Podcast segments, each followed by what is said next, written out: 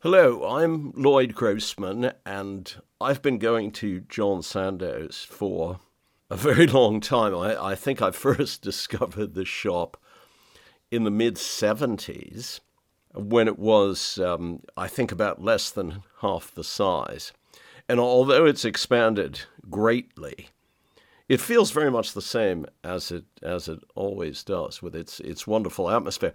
Um, local bookshops, independent bookshops, are immensely important. And aside from that particular importance, John Sandoe has a great role, I think, in the history of Chelsea. And it's a reminder, along with places like the Chelsea Arts Club or the London Sketch Club, it's a reminder that in spite of the swinging 60s and its role in fashion and its now very high real estate values, it's a reminder that Chelsea was a very bohemian, very intellectual, very, um, very unusual part of London, sort of really the, the Greenwich the Greenwich village of London, and I think John Sandoe helps to um, helps to preserve that. It's to me it's it's very precious. So it's a great honor to be involved in this podcast. I'm going to be talking about my new book, which is called An Elephant in Rome. Um, subtitle um, Bernini, the Pope, and the Making of the Eternal City. I love Rome. I didn't always love Rome. My first visit was an absolute disaster. I was uh, interrailing around Europe with my brother, and our encounter with Rome was so sort of noisy and confusing and uncomfortable. We left after about after about uh, four or five hours. But on that on that very first encounter, when I was um, fleeing the rather seedy pensione that we thought we were going to be staying at, I went, of course, to look at the Pantheon, which many people think is one of the, and I would agree, is one of the greatest buildings in the world, certainly the greatest surviving building from ancient Rome. And after looking at the Pantheon, I was on my way to look around the corner at the this tailors, the papal tailors are around the corner, and I've been told that they sold the best socks. So I was on my way to buy some socks when I walked through the Piazza della Minerva and found this incredible, weird, beautiful, funny um, statue of an elephant, an elephant on a plinth, on a tall plinth, and an elephant which was also carrying an ancient Egyptian obelisk on its back. So, I mean, this was quite an extraordinary object to see. I was immediately intrigued. I discovered that it had been designed and built under the supervision of Gian Lorenzo Bernini, and this started me on a very long, long trail, which um, culminated in this in this current book. Bernini is not exactly a household name in the Anglophone world. And so it's worth reminding ourselves that in the 17th century, which after all is the century of Rembrandt, of Rubens, Velasquez, Vermeer, in that period, Bernini was unquestionably the most famous artist in all of Europe he started life humbly, I suppose. His, his father was um, really basically a, a, a, sort of craftsman descended from the peasantry of, of, of Tuscany. He was a very skilled carver, although not very inventive or imaginative, but he was a very skilled workman, and because of that, Pop Bernini was um, called to Naples Naples at the time, you know, in the late 16th century, Naples was the most populous city in Europe, very rich. There was lots of church building going on there. So Pop Bernini went there, and that's where Gian Lorenzo Bernini was born in 1598. But uh, within a few years, Rome beckoned because Rome is the seat of the papacy and probably the greatest center of artistic patronage in Europe desperately needed talented artisans, and uh, Pietro Bernini was one of them. Um, he was soon eclipsed by his son. Uh, Gian Lorenzo was a Mozart. He was a child prodigy. And certainly by the time he was in his early teens, he had been brought to the attention of the most important and powerful people in Rome, both the Pope and members of the papal court. He benefited hugely from the patronage of um, Scipione Borghese, who was the opulent, um, high spending, uh, artistically inclined nephew of the Pope. And Bernini's very long career and very long life, he lived into his 80s in the 17th century, which was unusual, um, brought him into contact with a whole succession of popes. And rather remarkably, there were very few bumps in the road. You know, usually, unlike a hereditary monarchy, when the Pope died, there was a tremendous jockeying um, of candidates to become the next Pope. And every new Pope brought with him a whole bunch of people who needed to be enriched and supported. And uh, first, of course, members of the papal family you know, cousins, aunts, brothers, nephews, they all had to get, they all had to make great marriages or get important church positions or, or also sinecures. And then every pope also brought a huge entourage of artists and courtiers, usually coming from their, their hometown. Um, so there was a tremendous turnover and a tremendous rise and fall of, of people and reputations. And somehow Bernini managed to navigate through the reigns of successive popes and always always ended up on top getting the huge commissions. There are a couple of reasons for this. Um, first, he was supremely talented as a sculptor, as an architect, as a designer of pageants, as an interior decorator in a way, as as a master of, of papal propaganda.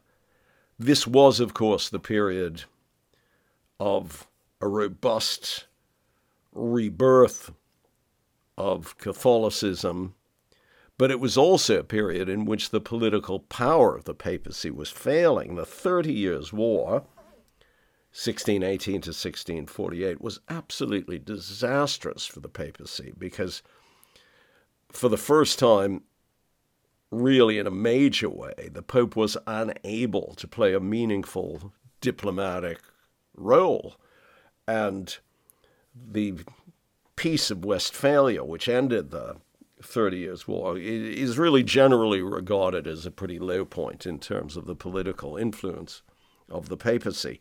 You need to remember that the Pope, um, the Pope was not only a spiritual magnate, but he was also a secular ruler. The Papal States occupied a very important strategic role in central Italy, and Italy, of course, was, as Metternich famously said much later, merely a geographical expression. It was essentially, in the age of Bernini, it was kind of a tossed salad of different principalities and duchies and kingdoms, and all the great powers of Europe were constantly jockeying for power in uh, in Italy. You know, the, the the Spanish were the most important in many ways, but the rising power of France really destabilized the whole of the the whole of the Italian peninsula.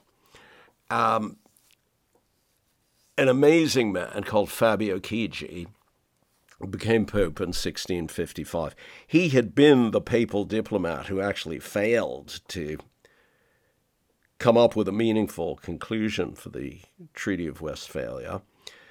And out of the ashes of that failure, he seems to have come up with the idea that if the papacy could no longer command real political clout, it could certainly be at the top of what today we would describe as soft power, namely the use of, of culture to enhance uh, prestige and importance. And um, Chigi, who became Pope Alexander VII, was absolutely determined to make Rome the cultural capital of Europe and to beautify it uh, in such a way that everyone felt that they would have to have to come to Rome.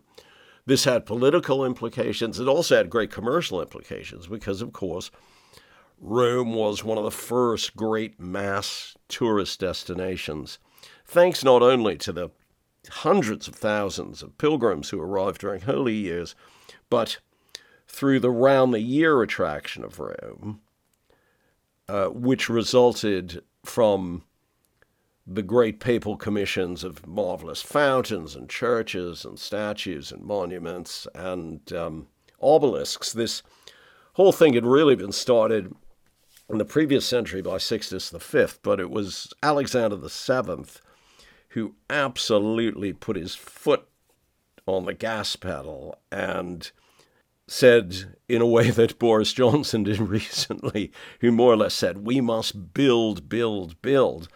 And the person Alexander VII turned to to build, build, build was Bernini, who got an absolute sort of flood of papal commissions. Maybe the most famous uh, of all to visitors to Rome and a, a, universal symbol of Rome's importance and of the church's importance is the great square, the great piazza in front of um, St. Peter's, with its huge curved colonnades, which Bernini said explicitly were meant to represent the embracing arms of the church. Um, whether you are a churchgoer or not, it is impossible to stand in the center of St. Peter's Square without feeling this tremendous sense of uplift and excitement and spirituality.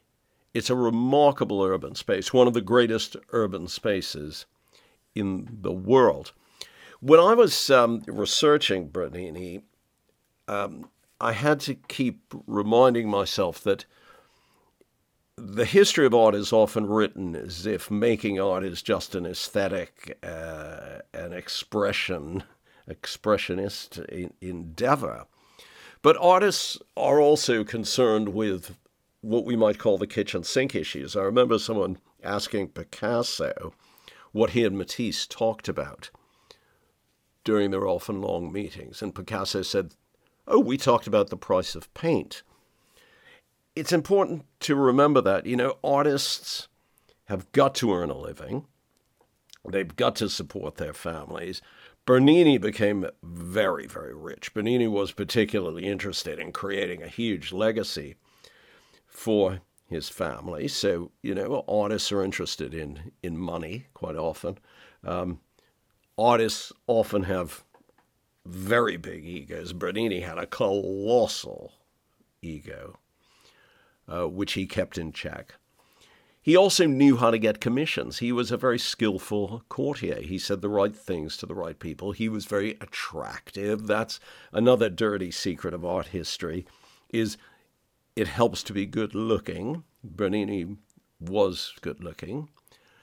Um, and he was also a very, very good project manager. And this, this came to the fore when he got his early commission to build the great, the Baldacchino, that huge 30 meter high bronze canopy over the high altar at St. Peter's, which is not just an artistic triumph, but is also a triumph of engineering, a triumph of logistics, um, a triumph of getting things done. So Bernini was was great at, at getting things done. And that's one of the reasons why the popes consistently turned to him and why Alexander VII, with his mania for building, I mean, Alexander VII kept a scale model of Rome um, in his private apartments and was always figuring out different ways to lay out a new square or change a building or change a road. Um, Bernini and he made the greatest um, artistic double act in in in history. Um, the Baroque, which Bernini has been described as the master of the Baroque, and I, th- I think he is, the Baroque is, is, is a very interesting art form. Um, very hard to define. It's easier to recognize than it is to define. So I'm just going to read a, a, a little passage from my book about the Baroque. More than any other style before or since, the Baroque was singularly focused on heightening the drama of life. Sforza Pallavicino, one of Pope Alexander VII's house intellectuals, argued that God, quote, gilded heaven with light to enamor mortals with it. So it is fitting the churches are illuminated with gold so that the people fall in love with them and run towards them. He then went on to say, quote, that the people want theaters, and it was imperative to make the theaters curing sin more sumptuous and pleasant than those where sin goes to feed. End of quote. What better description could there be of art in the service of the church? And Pallavicino's use of the word theatres is important because when we enter the world of Baroque Rome, we find that the whole city has been turned into a vast theatre, a backdrop for not only great religious processions and state rituals, but for everyday life as well. Bernini himself perhaps best summed up the persuasive and theatrical aspirations of the Baroque in his description of the Piazza of St. Peter's. Quote, Since the Church of St. Peter's is the mother of nearly all the others, it had to have colonnades which would show it as if stretching out its arms maternally to receive Catholics, so as to confirm them in their faith, heretics to reunite them to the Church, and infidels to enlighten them in the true faith. End of quote. Um, no wonder the Baroque was never really a favored style amongst the British.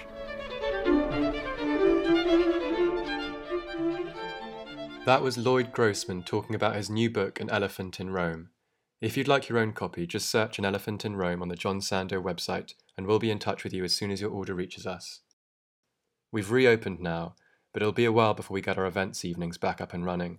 Until then, we'll be bringing out a variety of podcasts to keep you entertained and in the know about the most exciting new books. Stay tuned for more.